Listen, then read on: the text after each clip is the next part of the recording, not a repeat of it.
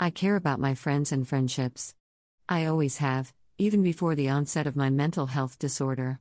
My deep feelings surrounding the importance of building and nurturing strong connections with my friends in college and those relationships are catalogued in my memoirs about my college years. Anyone would be hard-pressed to say my friends were the last thing on my mind when I first got sick, and I had my initial break from the first episode of psychosis. Instead, they were at the forefront, wrapped up in a complex delusional system.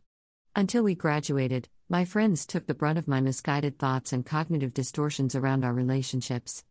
Even worse, untoward behavior as a result and the impact of my actions on our relationships. I spent years recovering, and at the same time, trying to make amends with many friends I hurt as a direct result of my behavior. It seems like a never-ending struggle between dismantling the friendships and repairing the damage I exacted on the relationships for many years. I give many of these people credit for hanging around as long as they did in some cases.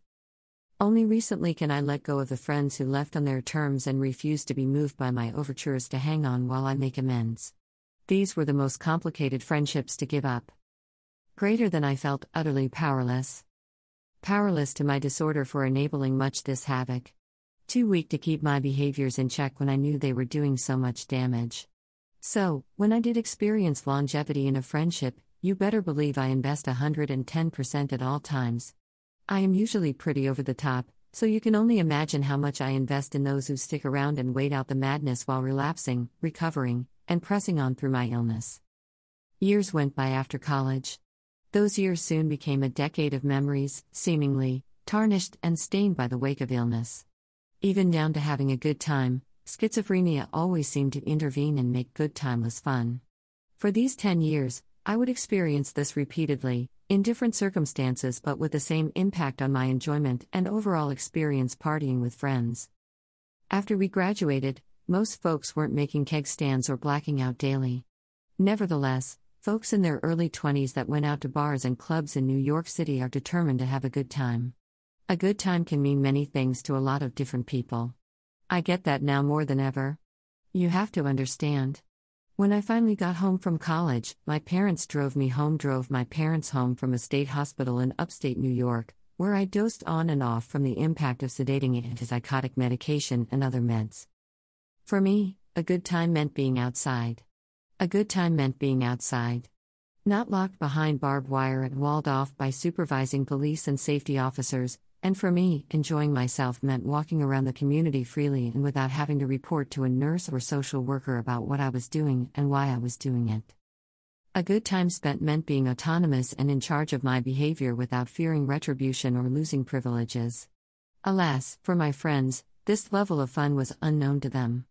I would suspect unimaginable in terms of living out the experience when it came to their reality as new, young, privileged graduates working and living as they should when it comes to the more considerable societal expectations for healthy young adults in the community.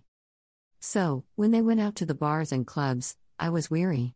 First off, I couldn't drink anymore given the interference from my medications. I also couldn't keep up with them.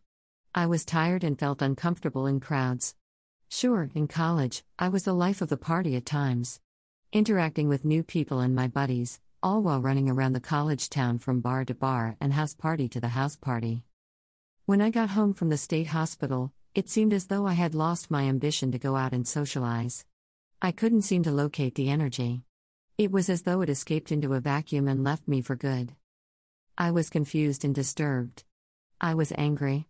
I was mad with myself and the result of the problematic aspects of setting out on recovery during the early years of healing from schizophrenia. I was so lost. I took these issues to my therapist. I took these problems to my friends, who I imagine we were just as turned around as I was, if not more so. After all, they didn't know what had become of their friend. Now, that friend had come to them asking for advice on being the person he was in college.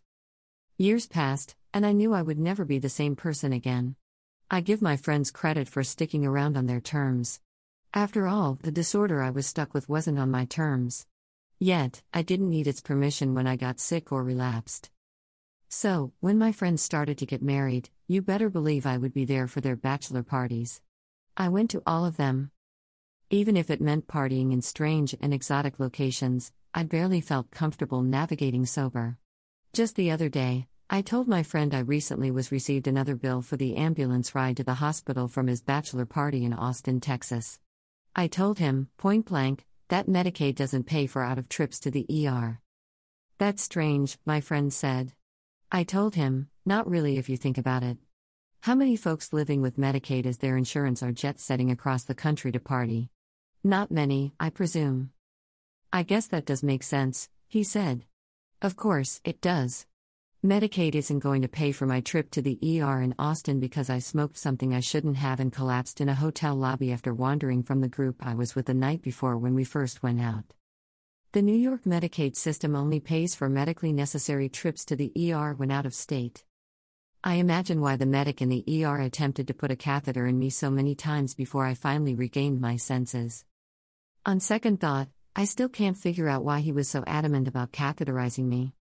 The important part is that I went out. I celebrated with my friends in the only way I knew how to at the time and was myself. I knew this meant taking on some risk. I also knew it meant that I would likely be on everyone's radar during the weekend in Austin. I cared enough about my friends and they cared enough about my safety to make the trip memorable and worthwhile. I don't regret going and smile each time Texas Medicaid rebills. So, be yourself as best and as close as you can, even when misfortune continues to seem to intervene. Your choice to live life as freely as possible despite your illness is the best intervention for your life or with your relationship with a friend.